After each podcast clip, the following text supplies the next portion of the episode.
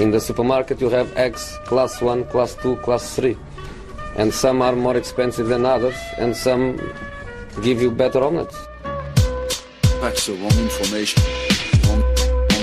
Wrong information. I didn't say that. That's the wrong information. Do you think I'm an idiot? Wrong information. Now look at me when I talk to you. Your job is to tell the truth. That's the wrong information. Wrong information. I'm not gonna have you trusting everything I say. Trusting everything I say. So make that clear. Mina damer och herrar, välkomna till Sillypodden. Ska ni vara? Mitt namn är Patrik Syk. Kalla kårar bland lyssnarna nu. Ja. Kastas tillbaka till någon gammal tid när allting var lite sämre. Stolar flyger, folk är vansinniga. Ja. Men nu är det här igen. Ja. Kul att ha dig tillbaka. Liverpool-poddarna är tillbaka. Ja, exakt. Ja, vi får väl se. Det blir lite Liverpool idag. Nej, det är sant. Faktiskt. Ja, det var det värsta. Och det blir mycket annat också. Jag sitter här med Patrik Bränning. Jag har ju varit borta. Jag befunnit mig ungefär som på en öde ö nu i 6 månader. Så jag jobbar ju fortfarande med att inte kalla dig för Sjögren den här tiden. Och så Fredrik Jönsson. Du har hetat Fredrik Jönsson hela tiden. Ja, länge. Ja, i 35 år någonting, va? Ja, 36 till och med. Ja, du ser. Och det finns en naturlig ände att inleda det här programmet med. Och det är ju den här Victor Nilsson Lindelöf som nu är helt klar för Manchester United. Eller hur, Fredrik? Du som sitter på lite information. Han är helt färdig nu. Nej. Han är inte det. Nej, precis. För trots vad alla, inklusive vi tror jag i bloggen egentligen har antytt, så är det ju inte färdigt än. Nej, det kommer bli klart. Ja, alltså det skulle förvåna mig om han inte blir klar för United innan fönstret stänger igen. Men jag tycker mest är komiskt av alla de här turerna. När hans före detta lagkamrat i Västerås gick ut och sa att det var klart. Han har spelat sista matchen för Benfica. Alla slår på stora trumman. Han är klar. Vem spelade fotboll i Portugal i helgen? Jo, Victor Nilsson Lindelöf för Benfica mot Vitória Guimarães. Så han var inte klar liksom. Och sen har vi Sky Sports, vi har BBC som har gått ut. Nu har vi Mirror som är en ännu sämre källa än en gammal lagkamrat som säger att det är klart. Så det är ju liksom inte klart. De är inte överens och det kan aldrig vara klart förrän Victor är fysiskt. Det börjar låta som en klubbledare. Vad är det för skit? Ja, men man måste ju slå ner. Ställer över honom liksom. 2 matcher. De förhandlar uppenbarligen. De kastar ut sina små kort nu. Att men vi rycker i Romas Manolas också. Bara för att liksom pumpa ner prislappen lite. Vi har sett att Västerås kommit överens med Benfica om att sänka vidareförsäljningsklausulen. Vilket var den sista lilla pusselbiten. Ja, det kommer bli klart. Ja, det är jag ju överens om att det kommer bli klart. Men det är inte klart nu. Nej. Det måste ju komma också den här surprise bid från typ Chelsea. Exakt, när han ska förhandla sin lön sen. Nej, förstås, Liverpool. Det är alltid Liverpool. Och så går Mendes ut och säger någonting att de har hört av sig till Benfica och sen så går lönen upp lite grann och sen. Ja. Fast nu ska han ju upp lönen, då kan han faktiskt inte använda Liverpool. Då måste han gå till PSG som man gör när man vill upp lönen. Ja, exakt. Det är det go to place. Eller Chelsea. Ja, PSG. Kom in i kinesiska klubbar. Manchester City behöver en försvarare. Men vad kom senast nu? Vem försöker mer få upp lönen? Alexis Sanchez. Vilket lag kom helt plötsligt upp nu som var väldigt intresserad av Alexis Sanchez? PSG. Man går till PSG. Ja. Jonathan Skrt, han heter så på Twitter. Kan du bokstavera det eller? Ja, jag kan, men det blir en sån tråkig podd. Ja. Han har ställt en väldigt relevant fråga här. Ja. Vad fan ska United med Victor Nilsson Lindelöf till? Ja, vad fan ska vilken stor klubb som helst med mittback till? Alla behöver ju en mittback nu, känns det som. Även United behöver ju förstärka bland mittbackarna. Sen det är klart, de värvar ju inte Sergio Ramos. Det fattar väl de också. Han kommer inte gå in och liksom föra dem till den Champions League-titeln nästa år. Men han kan ju bli nästa stora mittback. Och om vi vet någonting nu så är det när de får tag på nästa stora mittback, då släpper de dem aldrig. Då har man Rafael Varane på bänken i 4 år för att liksom ha han på tillväxt. Då har man Marquinhos på bänken i 3 år för att ha han på tillväxt. Så att du måste ju ta dem i tid nu och då blir det dyrt ändå. Ja, och dyrt blir det. Lönen som Mirror har avslöjat, som då är helt färdigförhandlad, skulle då landa på 115 000 pund i veckan, vilket jag räknade om då till 66,6 miljoner pund om året. Om vi räknar på 52 veckor. Jag tror du skulle räkna om till gamla lire eller någonting. Så skulle det bli ännu svårare. Men det är klart att han kommer tjäna pengar. Jag har ingen aning var lönen kommer hamna någonstans. Jag sa ju precis det. 115 000 pund i veckan. Jag kommer återkomma med vad jag tror att den hamnar på en senare podd. Om den ligger någonstans runt där så blir han i alla fall med ganska bred marginal den näst bäst betalde svensken i världen. Och det är väl inte osannolikt att han blir det. Nej. Vi har ju en Granqvist till exempel i Krasnodar. Men även om man går till Ryssland för att tjäna mer pengar än vad man gör i liksom, Tyskland eller Belgien eller någon annanstans, så tjänar man ändå inte Manchester United pengar. Nej, framförallt inte om man kostar nästan en halv miljard att köpa. Då är det ganska lätt att förhandla till sin hyfsad lön då också genom att peka de pengarna.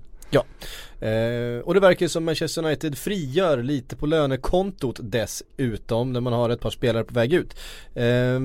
Ska vi liksom kliva över dit eller har vi något mer vi vill säga om den här förhandlingen? Västerås då har pratats om att de får 40 plus miljoner någonting ungefär i affären så som den har läckt ut nu då. Det är så jävla konstigt idag. Det finns klausuler i de här kontrakten och det finns en försäljningsklausul på 300 miljoner men ingenting av det följs. Nej, försäljningsklausulen är intressant. Den är väldigt intressant. Den är på 300 men Benfica vill ha till 450. Och då skulle ju liksom Västerås ha rätt till 20% som då skulle vara 80-90. Men Västerås ska bara få 40. Så vad är det då för mening att skriva de här klausulerna? Om det inte är en jävla klubb som följer dem liksom. Nej, men precis. Men de har ju sin taktik också. Det har ju Benfica gjort förut att du har ju skrivit avtalen och så säger de nej det där gäller inte så här. Jo men det gäller. Jaha vad ska ni göra? Men stämma oss då. Ja. Och så är det ju en process som kommer ta liksom 3-4 år att färdigställa. Och Västerås har ju inte råd med den processen. De har verkligen inte det. Så där är Benfica jättelätt för dem att mobba bort. Manchester United har ju råd med den processen men varför skulle de ge sig in i en rättsprocess som tar 4 år innan de eventuellt får en mittback som inte kommer att spela fotboll på 4 år då? Det är klart det förlorar alla på så att då blir det ju så här och det är ju ett jävla skämt. De enda som kan göra någonting åt det här är ju FIFA som skulle kunna döma ut liksom straff direkt omedelbart och bara men ni får inte spela europeisk fotboll, ni får poängavdrag, ni får. Då hade du gjort någonting men man landar ju alltid på FIFA, det har vi pratat om förut och någonstans där så försvinner ju ens hopp om mänskligheten också att det är FIFA som ska reda ut allting. Men de måste ju statuera ett exempel, de måste ju ta en klubb och alltså straffa en klubb där en spelare får stryk. Frågan är ju vilken klubb det kommer bli eller om det kommer bli någon överhuvudtaget. Om det blir någon klubb. Ja, för nu har de ju fullt upp med att fixa galan till The Best här ikväll. Ja, liksom någon Desperate Housewife-kvinna ska presentera världens bästa fotbollsspelare. Så att det är mycket på FIFAs kontor just nu. De andra saker för sig. Jag skulle vilja se Wenger presentera. Han är ju alltid så positiv till den här typen av utmärkelse. Han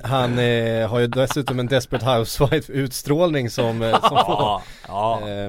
nej, vi betackar oss för den typen av sexismbränning. Tittar du på mig nu? Nej, jag vet inte, jag försöker. Rider du in med din grabbhet efter din ledighet och umgåtts med barn och varit hemmaman och så ska du hävda dig igen som någon slags manlig figur. Jag försöker bara hugga här. Jag är lite off my game. Vad ska det här MMA-intresset du påstås ha också. Det handlar också bara om någon slags kukförlängning här. Jag tycker det är pinsamt. Okay. Den här podden har ju spårat ut. Ja, jag kommer redigeras bort sen. Nej. Tackar för mig, det var trevligt. Vi skiter i Viggen och vi går vidare. Vi skiter i Vigge. Men vi stannar ändå för att det verkar ju som att Manchester United håller på att frigöra lite plats på lönekontot.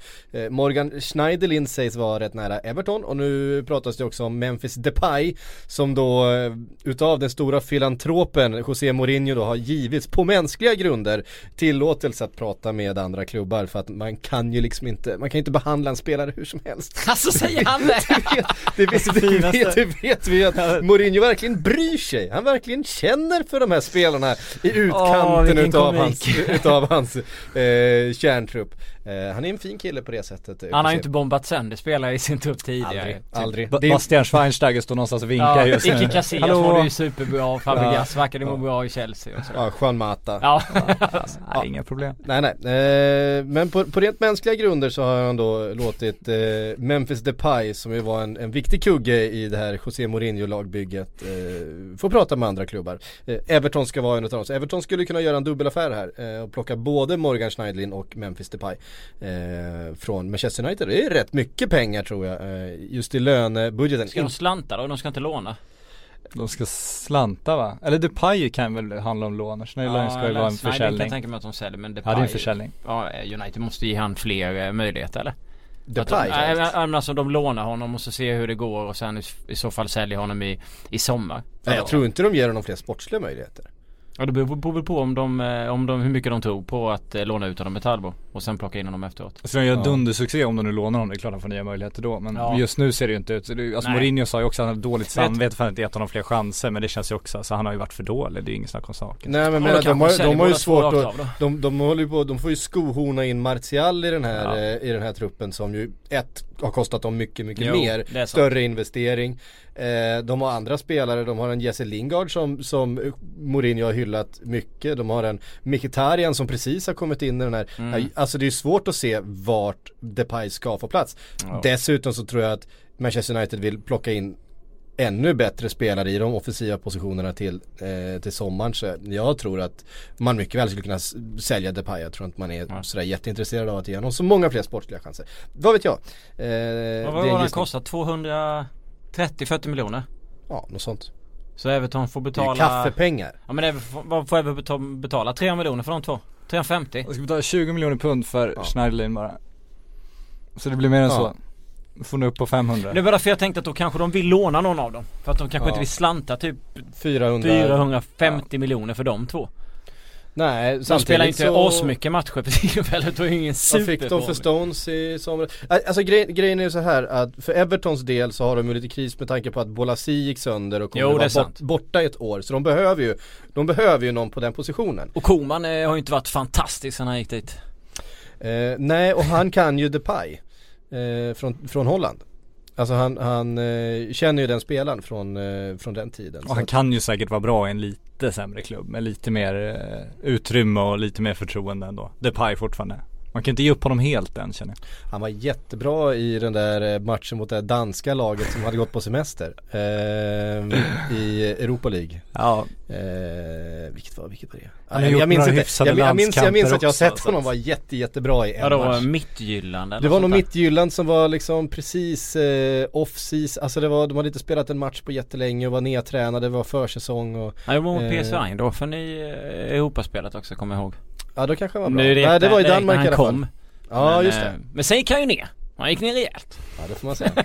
Han hade en stor fin hatt. Ja. En stor fin hatt hade han på sig i sociala medier. Det tar vi med oss. Mm.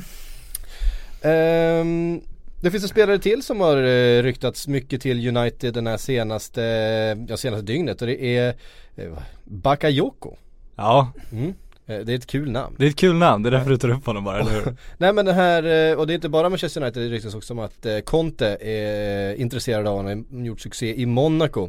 Han är 22, så att han är väl ingen sådär liksom talang längre, utan han ska väl vara ganska färdig då, va? Men har slagit igenom den här säsongen i första hand, som jag har förstått det. Jag har inte jättebra koll på Monaco, men man har förstått att det går väldigt bra. För de som spelade Championship Manager typ i slutet på 90-talet, då är kanske i min ålder, så fanns det en Bakayoko där som var en jättetalang i franska ligan som man kunde köpa in för ganska mycket pengar. Men det är ju sådär en 20 år sedan. Men det är väl ungefär det jag har att säga om Bakayoko. Den är helt annan, de kanske är släkt. Vet man inte. Nej, min väldigt ytliga YouTube-scoutning utav den här spelaren verkar vara en ganska så här fysisk, storstark mittfältare. Mm. Jag har bara sett han vid ett tillfälle, men mer än så. Nej, precis.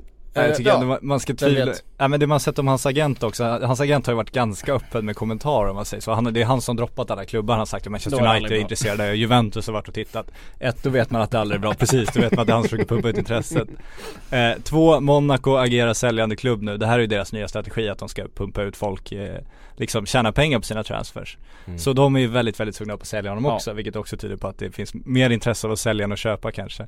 Sen det som eventuellt skulle kunna tala pyttelite för Manchester United, det är ju nya Jorge Mendes kopplingen. De jobbar uppenbarligen med honom igen, och han jobbar ju väldigt tajt med Monaco, och han hjälper Monaco allt han kan för att bli av med deras spelare. Så att han har ju kunnat skicka folk till United förut. Men jag tror inte riktigt att det är så hett med Bakayoko, och då tror jag att hans agent hade legat lite lägre i sina kommentarer kanske. Ja, eventuellt. Det är ju så bra. Först köper man allting som Mino Raiola har. Sen så ska man köpa allting som Jorge Mendes har. Men det är ju, alltså, då lirar man på det. Det är ett intressant lag, Monaco, nu för tiden. Alltså, det är ett roligt lag att titta på. Alltså, och det är mycket roligare uppbyggt idag än vad det var när ryssen var som vast. Så att de har ju ett gäng intressanta spelare. Men de gjorde ju den svängningen då när han blev av med sina pengar i skilsmässan. Ja, just det. Det var helt sjukt. Du skrev det. Världshistoriens dyraste skilsmässa. Dyraste skilsmässan i historien. Hur mycket pengar var det? Nej, det var ett antal miljarder. 22 miljarder. Ja, någon ö i någon grekisk liksom, kuststad och diverse andra småting som hans fru kände att det här ska jag ha med mig härifrån. Jag vet inte, alltså, siffran 22 miljarder. Jag vet inte om det var den totala det de ägde. Alltså, jag har den siffran i huvudet. Eller om det var det hon fick. Det är ju fantasipengar. Det är fantasipengar. Och sen dess har han suttit isolerad i sin lilla lägenhet i Monaco där han liksom har som ett runt rum med massa olika tv-skärmar där han kan se både börskurserna och fotbollsmatcherna samtidigt. Har han skrytit om i ett tidningsreportage en gång. Ja.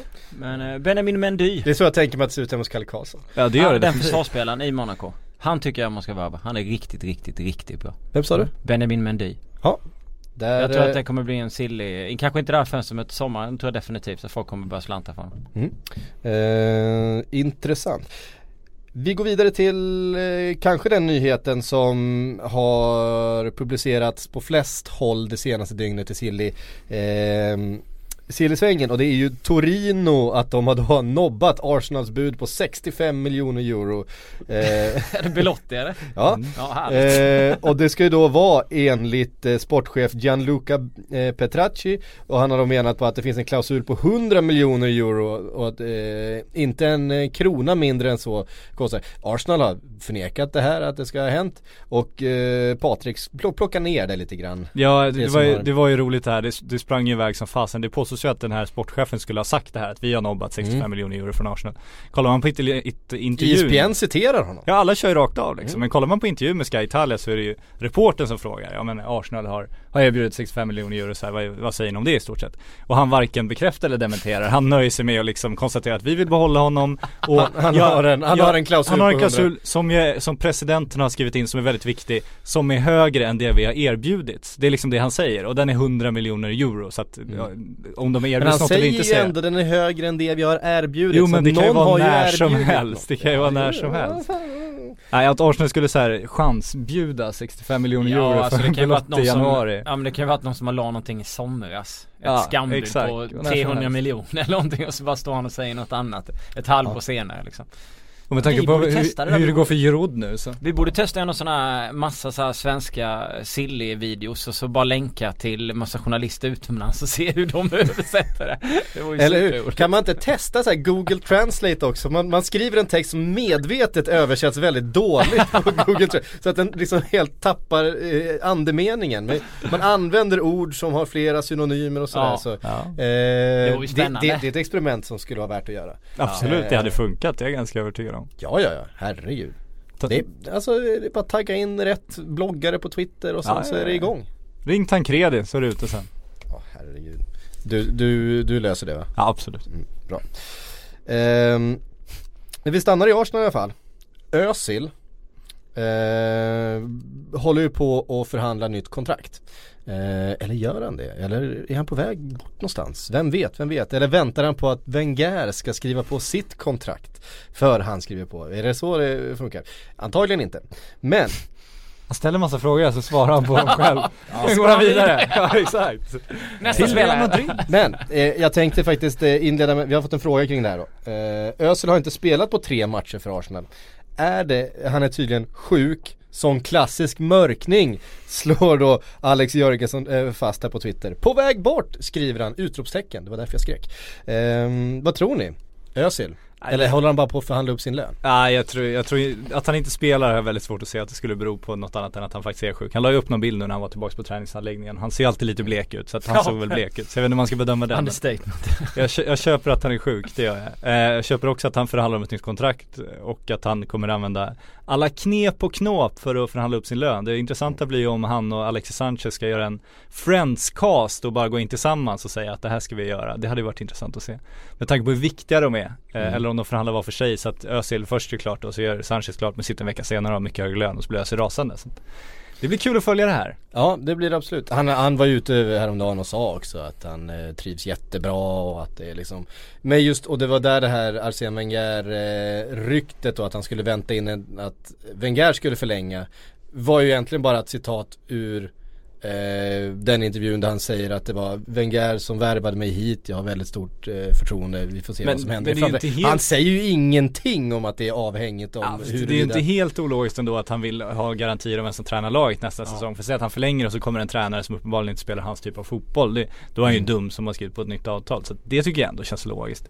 Ja, och sen är han väl en sån, alltså att han gick från Tyskland, Werder Bremen var han spelade, va? Det var ju en nivå som var lite låg för honom då. Sen så var han i Real Madrid, och när han inte är prio så är det klart att han vill dra. Men den rollen som han har i Arsenal, får han behålla den rollen så kommer han ju stanna kvar. Det är väl om Arsenal plockar in en snubbe som gör att han får flytta på sig, då lär han ju vilja dra. För det var väl det som hände i Real, att han blev offrad där och kände att han var tvungen att dra liksom, för att han fick inte det han ville. Så jag håller med, han kommer ju stanna där så länge han får det han vill liksom. Ja, just det, som du säger, det är ju verkligen rollen det handlar om, och det är en roll som liksom väldigt få klubbar har idag. Vilken klubb där han får mer lön skulle han kunna få den rollen i liksom. Då får han gå till typ PSG, och det tror jag inte han gör. De hade eventuellt kunnat bygga om sitt lag för Kina hans skull. Skulle han kunna gå till han får vilken roll han vill med. Absolut. Ja.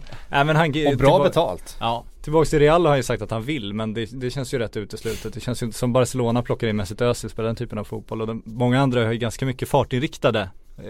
Fotbollens utveckling har gått till hållet, och då passar inte Özil in heller, så att, precis. Det känns som att Ronaldo och lite andra får typ sluta, han får komma dit när han är väldigt gammal typ, och till Real, om det ska kunna funka liksom. Jag ska vi ta Alexis Sanchez då samtidigt då. Vi var ju inne på PSG-ryktet så här i löneförhandlingstider. Det har ju också pratats om ryktades Juventus med. Ja, 650 miljoner och sådär. Ja, det? Precis. Det ryktades om Juventus. Och jag läste faktiskt för en liten stund sedan att Atletico Madrid också vill ha någon som ersättare för Griezmann. Och Griezmann ska till? Ja, han ska ju till Manchester United i sommar. Jaha, stänga med nu. Ja. Det är klart. Memphis Depay. Memphis Depay, Griezmann, jag vet inte.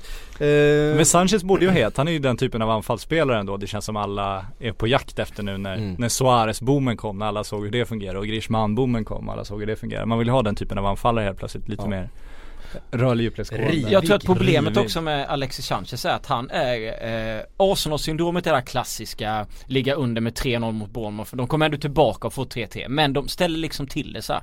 Och man ser Alexis Sanchez hur han är uppgiven, för att det känns som att han kräver mer av sin omgivning än vad de levererar. Så den möjligheten som skulle kunna, eller problemet som skulle kunna bli, är om inte Arsenal liksom plockar in spelare till sommaren så att han känner att möjlighet att vinna. Så tror jag fan att han skulle kunna tänka sig att vilja dra. Inte för att han, jag vill inte måla fram som ett svina, men att han liksom har de här, han har de här förväntningarna och liksom vad ska man säga, sätter den pressen på sin omgivning, så han vill vinna grejer liksom. Och det är ingenting konstigt. Man ser ju när han suttit ner på huk på gräset att han ser riktigt jävla knäckt ut liksom, mer än de andra spelarna. Så det känns som att han vill ha en finare omgivning, en bättre omgivning som kan vinna titlar än den han har.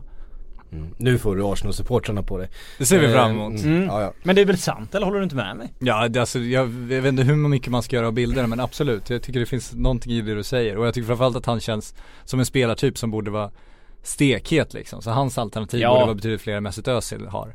Men sen är, med tanke på att han har den rollen och han spelar så mycket som han gör och är given i Arsenal, så är han väl korkad om han drar på det sättet, om han hamnar i en klubb där typ Barcelona bakom den där tion. Det vill man ju vara den inte göra liksom. Nej, exakt. Så att... Men det känns ju också kanske som den enda klubben som inte skulle slanta. Det är väl Real Madrid då, som också eventuellt skulle ha, men de skulle ha en plats för honom. Det skulle de göra. Skickar Benzema, det vill man nog snart göra. Ja, kan de byta med Arsenal där, så kommer Benzema till Arsenal nu efter 848 år av rykten. Men det är klart att en spelare utav Alexis Sanchez kvalitet hade liksom varit intressant för alla klubbar i världen, om det fanns ett intresse för honom utom Barcelona, för att de har sin trio där framme. Men så länge han är där i den klubben så känns det ju faktiskt som att Arsenal har en riktigt ärlig chans att ta tid. Alltså, de behöver ju honom för att vara alltså, sin egen självbild trogen. Att man är ett topplag och att man är med och utmanar om saker, så behöver de ju Alexis Sanchez. Så att det är ju liksom, det är ju självmord att sälja honom. Men frågan är då vad han själv vill. Ja, liksom. Om man inte förlänger måste de sälja honom. Jag menar, han har ju gett det här laget nu också ett par säsonger. Ja, exakt. Så att jag menar, kommer det inte närmare en titel nu och han känner att då tror jag att han liksom vill pysa därifrån. Sen verkar det ju som att gjorde fantastiska mål han gör för tillfället, även om han inte firar dem så jävla bra när han gjorde konstiga danser, men han, jag tycker att han är fantastisk att se emellanåt med sina mål som han gör. Jag vet att vi pratade om det här målet senast i podden när du gick emot, men alltså han är ju, jag vet inte, han är härlig på något sätt. Mm. Att han liksom kan prestera på den här. Men han är ju en periodare också. Ja, jag vet. Men det är det som är skönt på ett sätt tycker jag, för att han liksom, han gör såna helt otroliga grejer. Sen är han där nere och då är det så otroligt mycket hat på honom. Sen blir han jättehyllad och så går det upp och ner så. Ja, men han är ju liksom antitesen till den här spelaren som du var inne på, den här Luis Suarez, den här riviga, djupledslöpande, hårt arbetande som hela tiden ställer frågor även när motståndarna har bollen. Min favorit, ni har ju pratat om det i poddarna tidigare, löpningen upp till den här klacken som ju är härlig. Han har ju liksom, där fick jag de här 40 metrarna han behöver för att komma upp i maxfart. Jag kan identifiera mig med det där. Och sen det att han kan inte bromsa in för att möta det här inlägget, utan han har ju redan en fart. Det finns ju den typen av muskelfibrer att bromsa in där. Då får man ju ta det med klacken. Men det är helt sjukt fotbollsmål för att komma från honom. Det är så här, bara, vad fan händer nu liksom? Och ändå när han fått upp i maxfart så är han ju långsammast av alla i bild. Men han joggar väldigt, han har en väldigt snygg hållning när han har sin maxfart. Han kämpar. Det är underbart. Jag kan definitivt en snygg fotbollsspelare. Mm. Ja, definitivt. Simone Sasa. Det, kanske alltså en utav Premier Leagues största floppar den här säsongen, det får man väl ändå säga. Ja, det känns inte som att han har gjort något vidare bra avtryck i West Ham. Det kändes ju som en kompletteringsspelare till den här fina maskinen West Ham förra året, men den här maskinen är ju bara, jag vet inte, det är bara skit liksom. Det är bara skit. Ja, men man blir, hackar som alltså Payet, det vet vi ju att det gäller att hålla honom på bra humör, annars så blir ju inte han mycket till fotbollsspelare annat än på typ fasta situationer som man kan jogga fram till. Och det är väl lite det som har hänt i West Ham förra säsongen, när allting gick liksom bra och man utmanade och det var kul att spela fotboll och det blåstes bubblor och det var hej då till Upton Park och så vidare. Men nu, då kändes det som att de runt omkring typ Carroll eller Antonio gjorde det så pass jobbigt, och sen så tog de plats i, med sin liksom muskelmassa och i luften, så det blev en bra grej. Nu känns det inte som att man har någonting emellan, det kan gå 70 minuter, det händer inte skit. Jag ville bara in med bollarna till Carroll. Högt på Carroll. Älskar Michael Antonio. Ja, han är fin. Det är en av de favoritspelarna i England nu. Vad kom han från? Nottingham Forest, eller vad var det? Ja, det var Championship i alla fall. Som ytterback. Det är liksom så här. Jag vet inte vad. Man som drömspelare kan sätta var som helst. Ja, men precis, ingen riktigt vet vad hans position är. Man vet bara att han kommer stånga in mål. Liksom. Man måste ju kolla vad han kommer. Men Sasa i alla fall, han har ju varit på lån då från Juventus, och nu verkar Valencia vara överens med Juve om en permanent övergång. Tills Valencia sportchef sa upp sig. Ja, det var så, eller? Ja, så nu får vi se hur det blir med det där. Valencia, en pålitlig klubb. Ja, men det ska i alla fall vara på gång i alla fall. Och West Ham å andra sidan ser ut att ha signat Scott Hogan från Brentford. Det är en intressant värvning. Han har ju öst in mål i Championship. 12 miljoner pund. Det kostar dem när man kommer från Championship. Ja, det är väl den prissumman nu. Om man gör det hyfsat eller bra. Exakt. Men som sagt, Sasa till Valencia verkar vara väldigt nära. Många brasklappar där just nu med Valencia. Det var så någon journalist skrev på Twitter, han hade precis skrivit ett dokument om Valencia, så jag har fått uppdatera det varje dag den senaste veckan. Här går det inte längre. Antonio kom från Forest. Gianluca Di Marzio skrev om det idag att, då är det sant. Att Valencia skulle vara, att det skulle vara fortfarande på bordet trots en del stök inför Southampton. De mår inte bra. De mår inte bra, nej. Vi har inte kommit till Liverpool än, har du märkt, Jönsson? Nej, det är helt sjukt. Det kommer nu. Det kommer nu. Jag visste att det kommer. Vi kan inte gå på Southampton utan att vi hamnar i Liverpool ändå. Det är en naturlig övergång. Och här kan vi sitta och studsa tillbaka i en timme. Nu blir det kul att höra. José Font lämnade ju in en transferbegäran i början. Och då tänker du direkt att du är Liverpool? Nej. Däremot så ryktas det nu om att Southampton, för att ersätta honom, är intresserad av att plocka in Sakho, som ju hamnat så djupt ner i frysboxen hos Jürgen Klopp att han kan ju förstå. kan känna kylaggregaten. Han har haft det jobbigt, någonting har hänt där. Ingen vet riktigt exakt vad som har hänt, men det är ju mer än att han har missat en middag liksom, så här, som gör att man hamnar så jävla i onåd. Men han har spelat med U23-laget hela säsongen och han kommer ju lämna i januari, det är ju bara så. Och Southampton ska vara intresserad då som ersättare till José Font. Vad tror ni om den? Den är inte helt...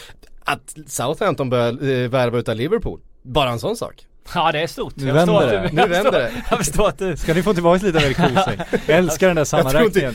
Alltså, Liverpool kan inte ta en spänn för Sarko.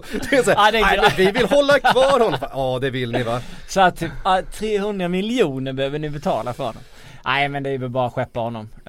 Han verkar ha gjort bort sig rejält.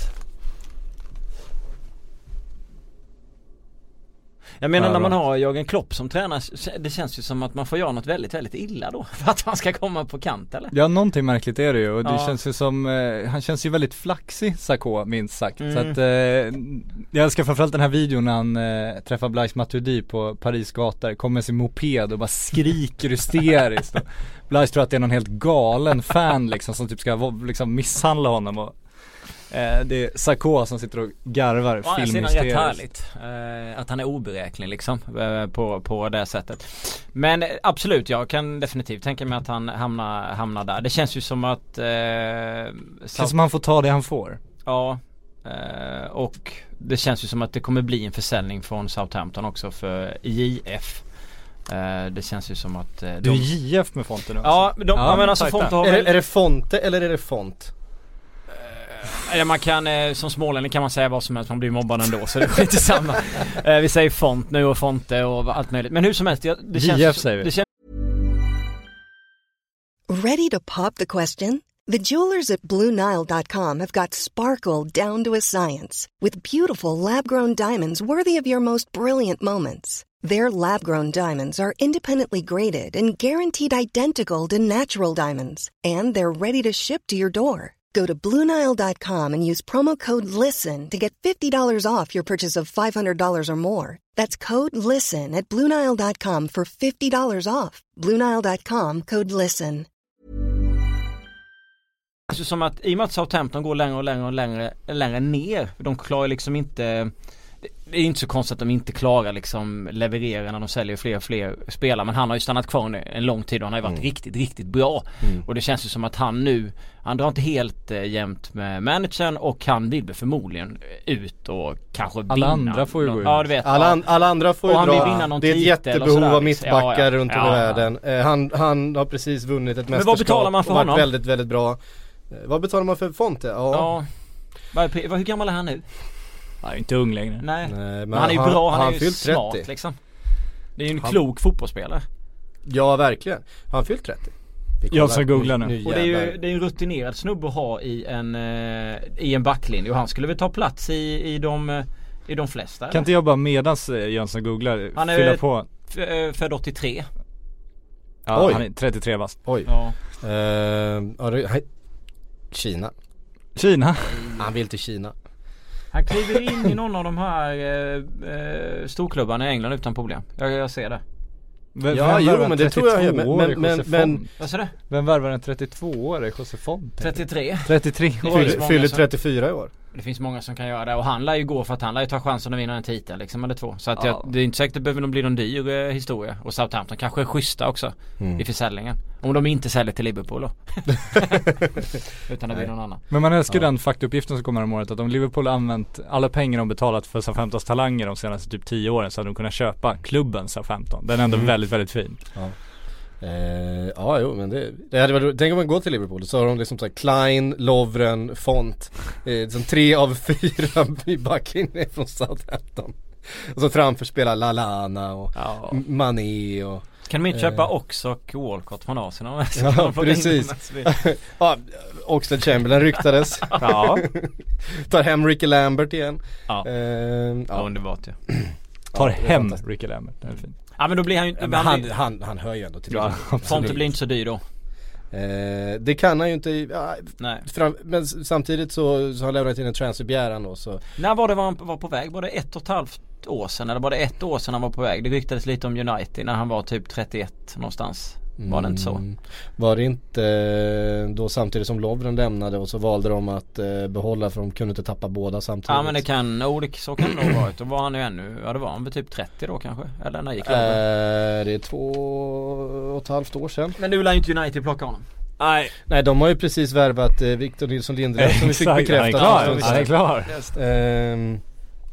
Chelsea plockar han som en reserv. Nej, det måste vi släppa Font. Vi måste släppa Font. Ja. Han har inget värde längre nu. Nej, gå vidare. Vad ger ni för värde på Jesse Rodriguez då? Inte med. Att han skulle lämna PSG efter ett halvår? Ja, jag kan tänka mig att du upp det här för att han antagligen ska till en av dina klubbar. Nej, eller något annat. Tror jag inte. Det är väl Roma i första hand som... okay. Men kan vi inte avsätta Patrik Kluivert nu bara som PSG-spår? Alltså på riktigt, deras sommarvärvningar tappas Zlatan Ibrahimović. Deras sommarvärvningar är liksom Jesse Rodriguez och Hatem Ben Arfa. Det är deras stora stjärnvärvningar. Alltså vad håller de på med? Nej, det är pinsamt. Redan då kunde man ju säga att Hatem kan bli bra, men alltså det är ju 50-50 med tanke på hur han hamnar uppförd. Jag skulle ju säga att det är 20-80. Han har gått en sån klubb. Jesse är ju bara, alltså, det är ju som det klassiska. Man måste vara bra spelare i Real Madrid. Fast det är ju lätt att spela i Real Madrid, så är du dålig i Real Madrid, då är du dålig liksom. Det är, ju, är du bra i Real Madrid, det säger ju inte lika mycket för att du har rätt bra uppbackning. Du måste ju se snubben göra något hyfsat i någon annan klubb i Spanien innan du plockar honom. Och så kommer han dit som en stjärnvärvning liksom. Alltså, det är han har väl den här hybrisen av att han har inte kommit hit för att sitta på bänken. Ja, jo, precis. Så jag menar, hjärnan är ju helt off. Och sen var han också Ben Arfa som du var inne på, som också har en tendens att kunna ställa till det för sig själv på grund av men nu vänder det med Julian Draxler. Det är alltså en given succé. Ja, det är så sjukt. Det hade kunnat floppa så. Det kommer kunna floppa det också. Ja, det är också 50-50 eller 20-80 liksom. Alltså han kommer till Wolfsburg och är bra en stund. Vad händer sen liksom? Jag ser jämför med Leonardo, vad han gjorde med PSG liksom. Han tog dit Thiago Silva och Zlatan Ibrahimović på liksom, toppen av sina karriärer i stort sett. Och så Patrik Kluivert, men han var en bra spelare en gång i tiden. Vi tar in någon som sportchef, och så blir det här alltså. Ja, nu väntar jag bara på att han ska värva sin son från Ajax också, som gjorde A-lagsdebut i veckan. Så är liksom hela samlingen där. Det kommer. Det kommer. Absolut. Depay kommer nog med. Den är inte dum. Nej.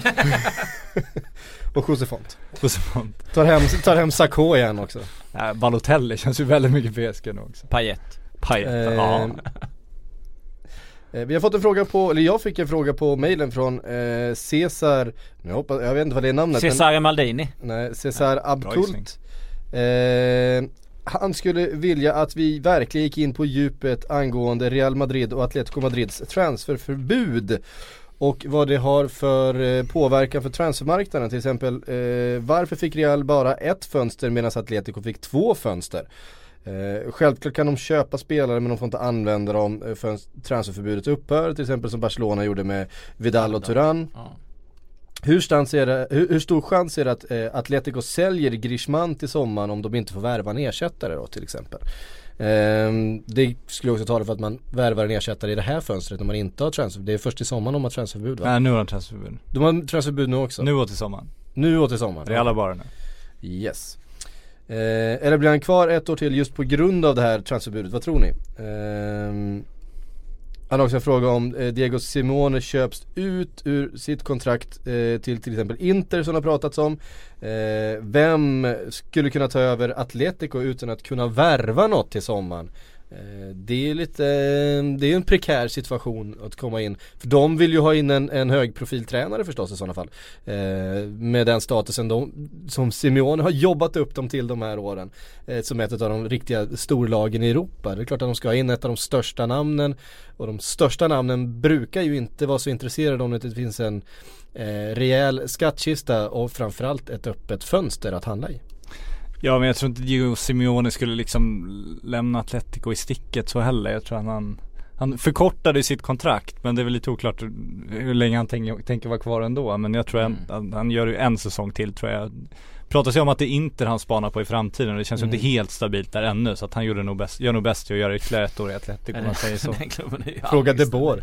Ja, den klubben är ju aldrig stabil. Jag har också svårt att se Griezmann lämna... det här fönstret eller till sommaren. Jag tror att så länge Diego Simeone blir kvar så blir nog han också kvar. Det känns ju som så i alla fall. Ja, han blev ju väldigt provocerad nu när han fick frågor igen om sin framtid. Och sa, ni frågar aldrig Leo Messi eller Gareth Bale eller Cristiano Ronaldo vart de ska spela nästa år. Så att jag tänker inte svara på sådana frågor längre.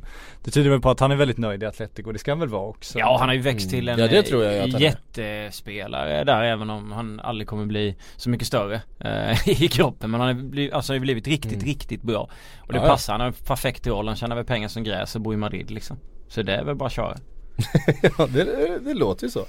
Det här med transferförbuden då, vet ni varför de fick olika straff? Nej, det jag vet om att Barca, att de inte fick sitt hävt och att Real Madrid fick sitt hävt. Det påstås att Real samarbetade väldigt intensivt med UEFA under utredningen. Ja, samtidigt som Barcelona då var mer motsträviga och protesterade betydligt mer. Jag vet inte, Atletico har bara hört någonting att de inte var med i överklagan, men jag ska inte svära på att det var så, men det har ju fått konspirationsteoretikerna i Spanien att gå på högvarv i alla fall. För Real är ju liksom landets, statens klubb och de andra är ju inte det. Så att Barcelona är allt annat än nöjda, Sverige. Ja, det är inte helt ovanligt att de är allt annat än nöjda, Barcelona också, när det går bra för konkurrenterna. Det brukar ju gnabbas rätt mycket där nere. Ja. Har ni tänkt på det? Jo. Jag har fått en fråga från Bernardo Santoro.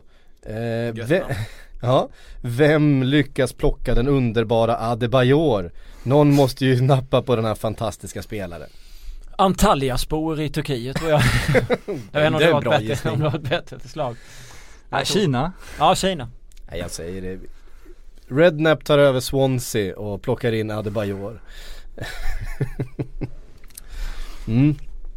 Thomas Wahlberg skriver, Southampton verkar göra ett försök på Gabbiadini, Napolis anfallare där. Tankar om det? Southampton har ju haft svårt med målskyttet. Ja, då vet jag fan om han är rätt person, ärligt talat. Jag hade inte plockat honom. Det är bättre att försöka få någon annan i Napoli, men de skulle väl aldrig få över Dish Mertens, men han är ju klart mycket hetare framför kassan än bara Gabbiadini. Jag tror inte heller de får över. Jag tror det är liksom den anledningen till att just det är Gabbiadini, för att det är det de möjligtvis. Vad är Manuel Ribier? Han är ju rätt bra framför kassan. Han kan de köpa. Inte en podd utan att du nämner honom. Det är helt sjukt vilka R han har lämnat till dig. Ja, Dwight Gale mår man så bra av nu. Sicken kung han är alltså. Han är bra, honom har jag alltid gillat. Ja. Obegripligt lite speltid i Crystal Palace. Ja, under. Vi släpper det. Gå vidare. Obegripligt mycket Alan Pardew i den här podden. Jag har inte ens sagt hans namn. Nej, det är sant. Morten Gram Eriksen undrar, kommer fokus på Liverpool bli lika överdrivet nu som innan pappaledigheten? Och är Victor Nilsson Lindelöf verkligen det bästa alternativet för United? Ja och nej är väl svaren på den frågan. Nej, det kanske han är. Vilket är det bästa alternativet för United annars, tänker du? Ja, det vet jag inte. Nej. Därför tror jag att du får svara ja på den frågan. Ja då. Okay. Jag menar, folk snackar om Varane och sådär, men det känns ju helt osannolikt att de skulle kunna värva honom. Så att, alltså man får ju kolla på de potentiella spelarna som finns till ett pris. De var ju jättenära Ramos i somras. Ja, skulle förlänga sitt kontrakt. Det var inte alls ett spel för förlänga. Så att jag tycker också det. Sen är det klart att priset är lite högt. Om det blir 450-500 miljoner liksom. Men Benfica är bra på att ta betalt. Det är ju sen gammalt. Skojar du väl alltså. Det är sen gammalt. Ja, men vill de ha dem får de ju betala det liksom. Det är ju så. Då får man ju värdera sen, har vi råd? Ja, det har vi. Ska vi göra det? Ja, varför inte liksom? Det är bara hälften av Pogba. Ja, det är liksom inte. Det är inga pengar för dem. Men de har inget brinnande behov liksom att förstärka på. Alltså det är inte så att de behöver ta in en ny kille för 1 miljard i sommar. Det finns liksom inga sådana tydliga luckor på det sättet. Så att det, rent räkenskapsmässigt, vad fan. Det kostar det, är det värt det eventuellt? Dan Sandberg frågar, vad händer i Spurs? Borde man värva något? Det är en bra fråga. Det har inte kommit speciellt mycket rykten. Det känns ju som att det de fortfarande behöver är ett komplement till Harry Kane, eftersom Jansen inte har fungerat. Kan man inte riktigt hävda att han har gjort. Men de har ju en fin elva. Alltså tittar du på den elvan de ställer upp med, som de gjorde mot till exempel Chelsea, så där, det är ju ett bra balanserat lag. Det är duktiga fotbollsspelare. Så når de sin nivå, särskilt på hemmaplan, så är det ett riktigt, riktigt bra lag. Men om Harry Kane går sönder så blir det ju den här jävla Jansen, och han är ju inte så vass, eller har inte varit än så länge. Så det är klart att de behöver en anfallare bredvid Kane. Men liksom vilken anfallare värvar man in till en Premier League-klubb där de som säljer alltid vill ha bra betalt för att det är en Premier League-klubb som ska kunna nöja sig med att sitta bakom en kille som startar till 99,9% om han är frisk.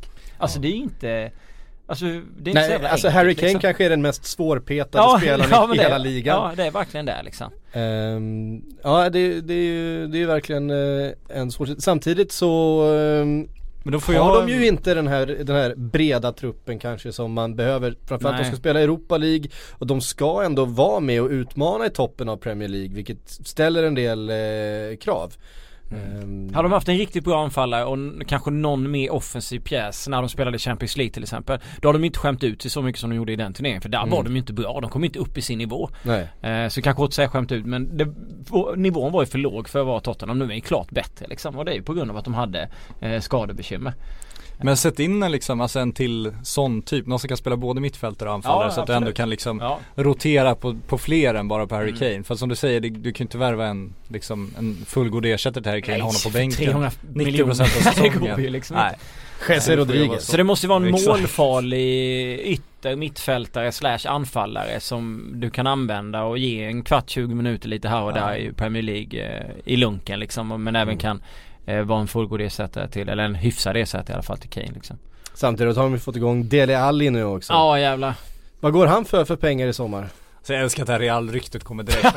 Oj, en unge, ingen span som presterar. Ja, då måste han bli nästa Real-värvning. Då måste han bli nästa Jonathan Woodgate. Det känns ju inte så klart längre tyvärr. Nej, men det är klart det ryktet kommer. De vill ju alltid titta på den marknaden. Och skulle han gå så blir han ju svindyr. Han har väl passerat Kane i marknadsvärde snart, känns det som. Ja, det tror jag. Ja. Med åldern han har och med positionen han spelar på. 735 miljoner kronor. Räcker det? Svårt att tro. Ja, det var fan jag också. Man ska gå till Real alltså. Nej, det kommer nog gå på mer. Ja, jag tror inte han kommer gå dit heller, men nej, jag hoppas. Det var ju en viss sportchef i Spurs också som gillar att ta betalt. Alltså man gråter lite när man tänker på Woodgate, Leeds, Newcastle, Real Madrid liksom. Men man längtar lite också tills tills Ronaldo ändå ska lägga av, för att det ska bli intressant att se hur de kommer ersätta det marknadsvärdet om inte annat. Även när Messi lägger av, 17 agerar man då liksom. Det kommer bli väldigt spännande. Sen så längtar jag ju inte till det, för att jag vill se dem här år till. Det är något sånt sjukt jävla tomrum alltså, de två. Men jag förstår ju det. Då har vi bara fotboll som Justin Bieber, Neymar kvar liksom. Ja. Så underhåller han någon snå. Eller så slutar han. Kommer Jesse Rodriguez tar över. Ja, exakt. Vänder hem. Allting löser sig. Nu kommer vi till den här delen utav programmet som många kanske har saknat. Aha. Vi har nämligen fått några frågor om Liverpool. Jag har klumpat ihop dem till typ en fråga. Så att vi ska kunna lösa det här lite smidigt. Sigfrid Vitestam börjar med. Kommer Liverpool handla något för att hänga med titelracet, typ Promes som har pratat om då från Ryssland? Även Albin Ölveborn har nämnt det här. Är det en ny Depay eller kan det vara Manés ersättare? Han försvinner till afrikanska mästerskapen. Johan Justino Eklund, han vill att vi ska prata om Emil Forsberg, ryktet till Liverpool som vi också då har pratat om i samma termer ungefär. Det är ju en offensiv spelare till som man skulle värva då i januari för att kunna ersätta Mané först, som ska till afrikanska mästerskapen, men också stärka upp när spelarna kanske börjar bli lite slitna i slutet av säsongen här. Vad ger ni det?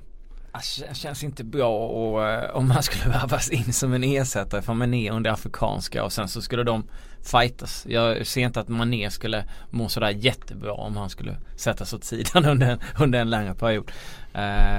Så jag...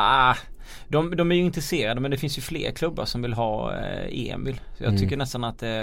Jag tror egentligen inte Emil Forsberg är så spelare. Däremot den här Quincy Promes från CSK Moskva.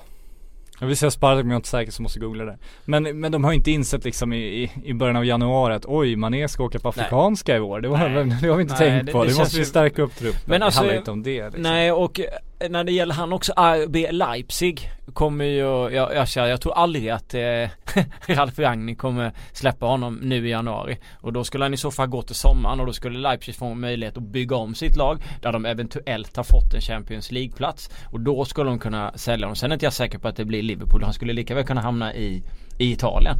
i Juventus till exempel, som det ryktas om. Jag vet inte om det är en klubb som skulle kunna passa honom bättre, men det känns väl kanske så. Än Liverpool. I alla fall. Liverpool är en dum klubb att gå till, förlåt Syk, men det är inte direkt titelgaranti.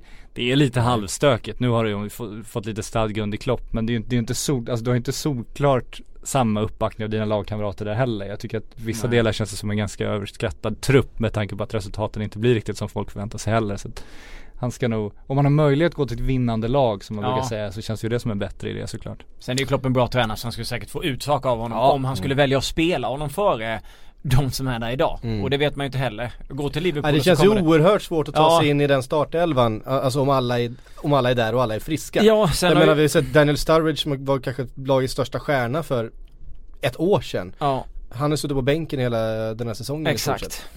Och sen är det ju det att Emil är ute svinbra i Bundesliga. Det går liksom inte blunda för att han har varit fantastiskt bra. Men då, han ska byta land liksom. Komma dit och leverera direkt. Det liksom, alltså, du har inte tiden av 3 månader i Liverpool, springa runt på kanten och liksom växa in i ligan. Det existerar ju inte. Liksom när du jagar Champions League-platser eller jagar titlar och så vidare. Därför känns det ju mer, som Patrik är inne på, gå till Juventus så du har en jävligt bra omgivning. Det är den bästa klubben i den ligan. Och allting fungerar jävligt bra. Bra balanserad trupp och lag och hela den här biten. Där skulle han liksom kunna få, tror jag, mer tid. Och i och med att de är så pass bra, så skulle det också finnas utrymme för kanske lite misstag och testa lite grejer. Det känns så i alla fall. Ja, håll med.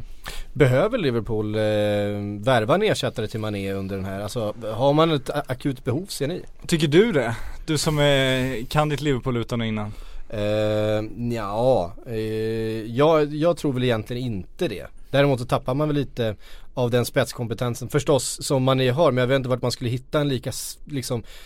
Grejen med Mané, som jag tror att Jürgen Klopp också såg när han värvade honom, det är att även om Mané, som ju har toppar och dalar, det har han ju alltid haft, även om han har varit lite mer jämn på en högre nivå den här säsongen, är att även om han har en dålig match så kommer han fortfarande vara snabbast på plan.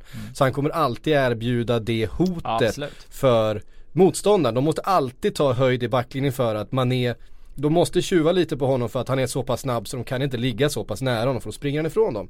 Så även om han är lite ovän med bollen en dag, så kommer han ändå stöka till det lite för backlinjen. Och det tror jag var därför som Klopp la in precis just den spetskompetensen. Han såg att det fattades.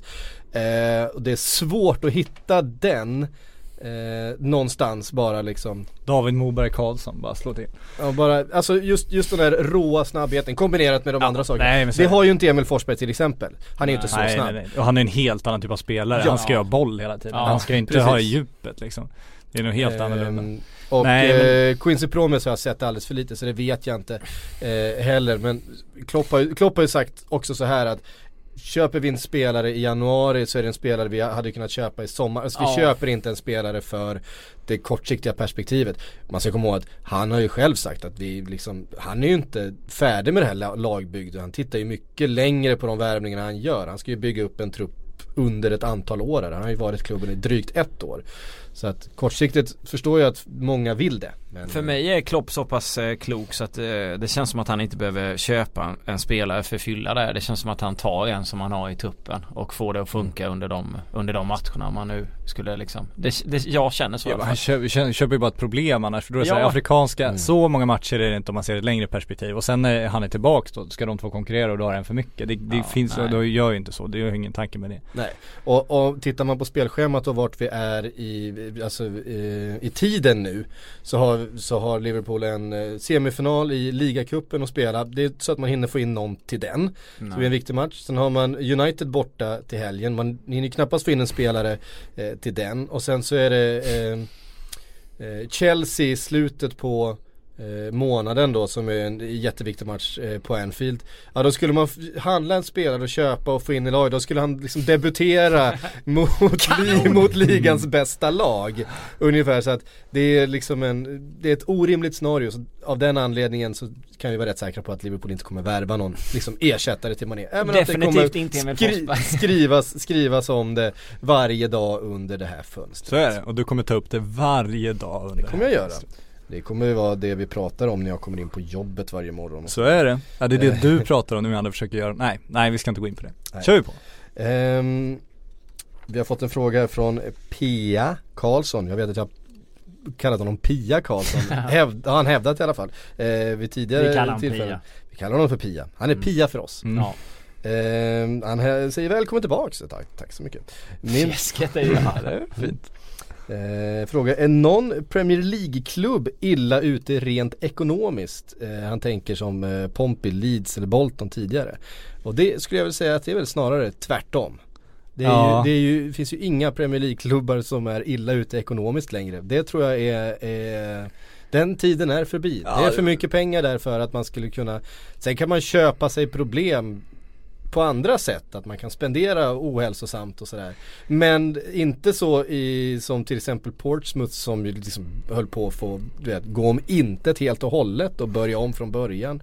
Det tror jag inte ens är möjligt när du har den typen av intäkter. Det kommer komma igen, det är jag tämligen övertygad om. Det är ganska lätt att spendera pengar när du har pengar. Alltså lönerna kommer öka, transferkostnaderna kommer öka, allt kommer öka till slut. Sen kommer de ligga på där, balansera på vippen igen. För att alla vill ju konkurrera och liksom få ut maximalt av sina pengar, så alla kommer lägga så mycket pengar de bara kan, så att de kommer lägga till sista kronan. Så att jag tror nog att det kommer komma igen. Men just nu har man ju, det känns som att man väntar på att transfermarknaden ska liksom visa vad som är det korrekta värdet på en spelare nu, för det är ingen som är riktigt säker på det. Alla går ju verkligen och fumlar, och det är konstigt egentligen att det tog så lång tid innan, alltså att Ronaldos transferrekord gällde så länge var faktiskt lite förvånande, för att det har hänt så otroligt mycket med inkomsterna. Men det var också så extremt. Det var verkligen extremt. Absolut, men det har ändå hänt så extremt mycket mer med inkomsterna sedan dess, att det var ändå konstigt att de inte tog det förrän nu. Så jag tror fortfarande att man väntar på att veta vad en spelare är värd. Jag tror inte folk vet det än riktigt. Det är väl jobbigt också för typ Swansea, Borough, Burnley, Hull. De här klubbarna som liksom får betala helt sjuka summor egentligen, sett till vad man bör betala, för att Premier League-klubbar som Chelsea, City, United började betala extrema summor till utländska klubbar. Så någonstans där, om du har en klubb i Frankrike eller du är en klubb i Holland eller Italien eller var du är för någonstans, då förväntar du att oavsett vilken klubb som hör av sig från Premier League så ska du ha mer pengar. Och det är därför de förmodligen också får betala. Nu har jag inte, men jag vet att det var det Borough som betalade helt sjuka summor. Jag kommer inte ihåg, men det var någon av de här klubbarna som betalade för någon anfallare alldeles på tok för mycket pengar egentligen, tycker man liksom. Men de är ju den sitsen, och då känner man att om de då börjar pumpa ut pengar och ändå åker ur, det är väl då den smällen kommer. Samtidigt så vet du att i slutet på säsongen så har du en tv-peng som kommer in. Jag vet inte om man kommer sist i Premier League nu med det här nya tv-avtalet. Jag vet inte hur mycket man får. Men du drabbas ju rejält. Alltså Ashley gick ju så pass långt så att han lät Benitez ta över och varva som han ville, för att han vill tillbaka till Premier League, för att han vet att han har ju ett år nu när fallskärmen gäller. För att han får inte in de här pengarna. Och det ska jävligt mycket till att Ashley ska ge upp. Ja, det handlar ju om pengar. Så ger han upp det där med att han varvar och han bestämmer, utan han låter Benitez, och så kom klubben upp, och det spännande ska bli vad han gör när klubben är i Premier League. Om han ska in och styra. Tar han över igen? Ja. Jag hade en fråga här. Nu inser jag att jag har glömt skriva ut den på mitt papper som jag tänkte vi skulle avsluta dagens diskussion med. Jag ber om ursäkt till den som har ställt den, för jag kommer inte ihåg vad namnet var. Du ringer oss till. Ja. Du kommer ihåg frågan, eller? Jag kommer ihåg frågan i alla fall. Jag vill att vi ska spekulera lite vilken som vi tror är den liksom värvningsbomben som kommer under januari. Vart det blir, och den som liksom kommer lite från vänster. Ser ni någon spelare på väg? Någon spelare som saknas? Ett sånt här hål som behöver fyllas någonstans, där det kommer faktiskt slantas lite den här vintern. Alltså PSG hade ju hålet. Nu har de värvat Draxler, så då vet jag inte om de känner att de är klara där. Det känns ju så. De riktigt storklubbarna, Barca har inget hål, Real får inte värva. Man tänker en klubb som Bayern München som ju inte har... Det var ju aldrig januari. Nej, och de dunkade över Leipzig med 3-0, och det var seriefinalen. Jag tror att de känner sig ganska trygga faktiskt. Ja. Jag tror att det är en Premier League-klubb i så fall, och jag skulle kunna tänka mig att det skulle vara... Nu kör ju Everton ändå, det får man ge dem. Ja, om de plockar in de här två så är ju det... Det är rätt stora saker då. Det är en jätteaffär. Men Pep skulle inte kunna värva något, eller? En offensiv pjäs till. I och med att de har haft lite... Alltså nu har de haft lite avstängning. Det klarar sig hyfsat ändå. Men jag menar, skadorna på Agüero. Han har Iheanacho och han har Gabriel Jesus. Vi säger att de inte riktigt... Alltså, skulle han inte kunna plocka in en offensiv? Han har ju i och för sig spelat helt utan. Ja, jag vet, det är det som gör att han egentligen inte behöver. Jag tror att han egentligen vill spela helt utan striker. Döda den då. Men däremot så tycker jag att Manchester City har ett behov centralt. Inte minst med tanke på att Fernandinho alltid är avstängd. Fernando är inte tillräckligt bra, tycker jag. Han kan stoppa folk liksom, men han har ju inte alls fötterna för att spela Pep Guardiola fotboll. Fernandinho har det, men han har tagit så här 18 röda kort den här säsongen. Men vem hittar du då? Helt, Vidal har ju ryktats till Chelsea liksom, men det har inte varit snack om City där direkt. Nej, men det snackades ju om Rakitic. Ja. Var ju det pratades om. Men det har ju båda klubbarna förnekat att det skulle vara intressant. Dels har ju Barcelona... Bakayoko och Monaco, vi öppnar den dörren. Den är fin. Vi kastar in dem där också. Eller han varvar in Falcao, Monaco. Också fint. Falcao är ju igång igen. Så att, han kör nu. Han är underbart faktiskt att han är så bra. Det tycker man om. Ja, det gillar man verkligen. Jag hoppas ju där på, vi var inne på Southampton och deras målskytt och sådär. Man blev ju oerhört glad när man såg att Jay Rodriguez dök upp i målprotokollet igen. Fan, hur länge var han borta egentligen? Det känns som flera säsonger. Han var stekhet där typ 2003. 2003. Nej, men det känns som det var jättelänge sedan, men det var så vid ett tillfälle kommer jag ihåg, och det var väl det var några år sedan, och sen så han dök upp i någon Europa League match först mot Inter och gjorde något mål som blev bortdömt, och tänkte jag det är klassiskt, han kommer tillbaka och sen så får han inte igenom sitt mål som egentligen var mål och så vidare. Men annars jag vet inte, Wayne Rooney lämnat för Kina, vi har ju pratat om han tidigare. Han väljer att ta steget och dra. Ja, januari känns fel. Ja, det jag vet. Sen får man ju se, alltså om James börjar bråka i Real, då finns det faktiskt lite möjlighet att han landar någonstans. Men det, just nu känns ju inte det jättehett heller. Isco tror jag också stannat sommaren. Han känns för lugn. Ja. Jag tror Real gärna har kvar sin trupp som den är. Jag tror de gärna sitter på den bredden. Det krävs nog att de just... gör sig hörda, och James har ju faktiskt börjat protestera. Isco har man ju inte hört ett ord av. Det känns som hans dröm att spela i Real är större. Ja, men han är ändå sån som panikvärvning som någon toppklubb i Premier League skulle kunna presentera. Var inte inne på att någon som kunde spela lite winger och eventuellt vikariera som striker. Precis, om han nu går med på att spela winger. Jag menar, det känns som att Conte och Pep inte gör panik. Nej, det tror jag inte. Nu liksom. Nej. Och då får du nästan ta inte för att Pochettino är korkad, inte det jag säger, men alltså nej, men han kanske är den som har behovet. Ja, det är väl i första hand utav dem. Men betalar Tottenham de pengarna då? Det är också... Alltså jag menar, Wenger är ju inte heller betalar de pengarna, och Jürgen Klopp gör det inte liksom. Och någon av de här klubbarna som är under där, jag vet, de har de pengarna. Vad fan kostar det? James, nej. Ja, nu det var mycket, men han går typ 600 miljoner. PSG då? Ja, men PSG, de har ju plockat in Draxler. Exakt. Annars, de byter ut Jesse mot James. De ger tillbaka han, och så skickar de med Ben Arfa i paket. Och så lägger de 450 miljoner emellan.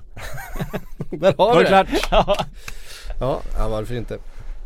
Hörde ni, den som lever får se, och det är väl en väldigt tur att inte allting är avgjort här, för det har inte blivit något avsnitt nästa vecka, men vi är tillbaka om en vecka igen nästa måndag sen. För hålla koll på bloggen, och vi gör Sillisvep och det är en jävla nyhetsbot som jag inte riktigt har koll på. Den är fantastisk. Ja, men det kan jag faktiskt göra reklam för det är väldigt många som signat upp på den. Det går alltså att få pushmeddelanden till sin mobil via Facebook Messenger när vi skriver om det lag man väljer att intressera sig för. Man kan alltså prenumerera på Sillynyheter från till exempel Liverpool, om man heter Patrik Syk, så får man dem direkt till sin mobil när de publiceras. Så gå in i bloggen och så finns det information där. Fantastiskt. Tack Patrik, tack Fredrik för att ni kom hit. Vi hörs med veckan igen. I think I worked for 16 years here in England, and I deserve a bit more credit than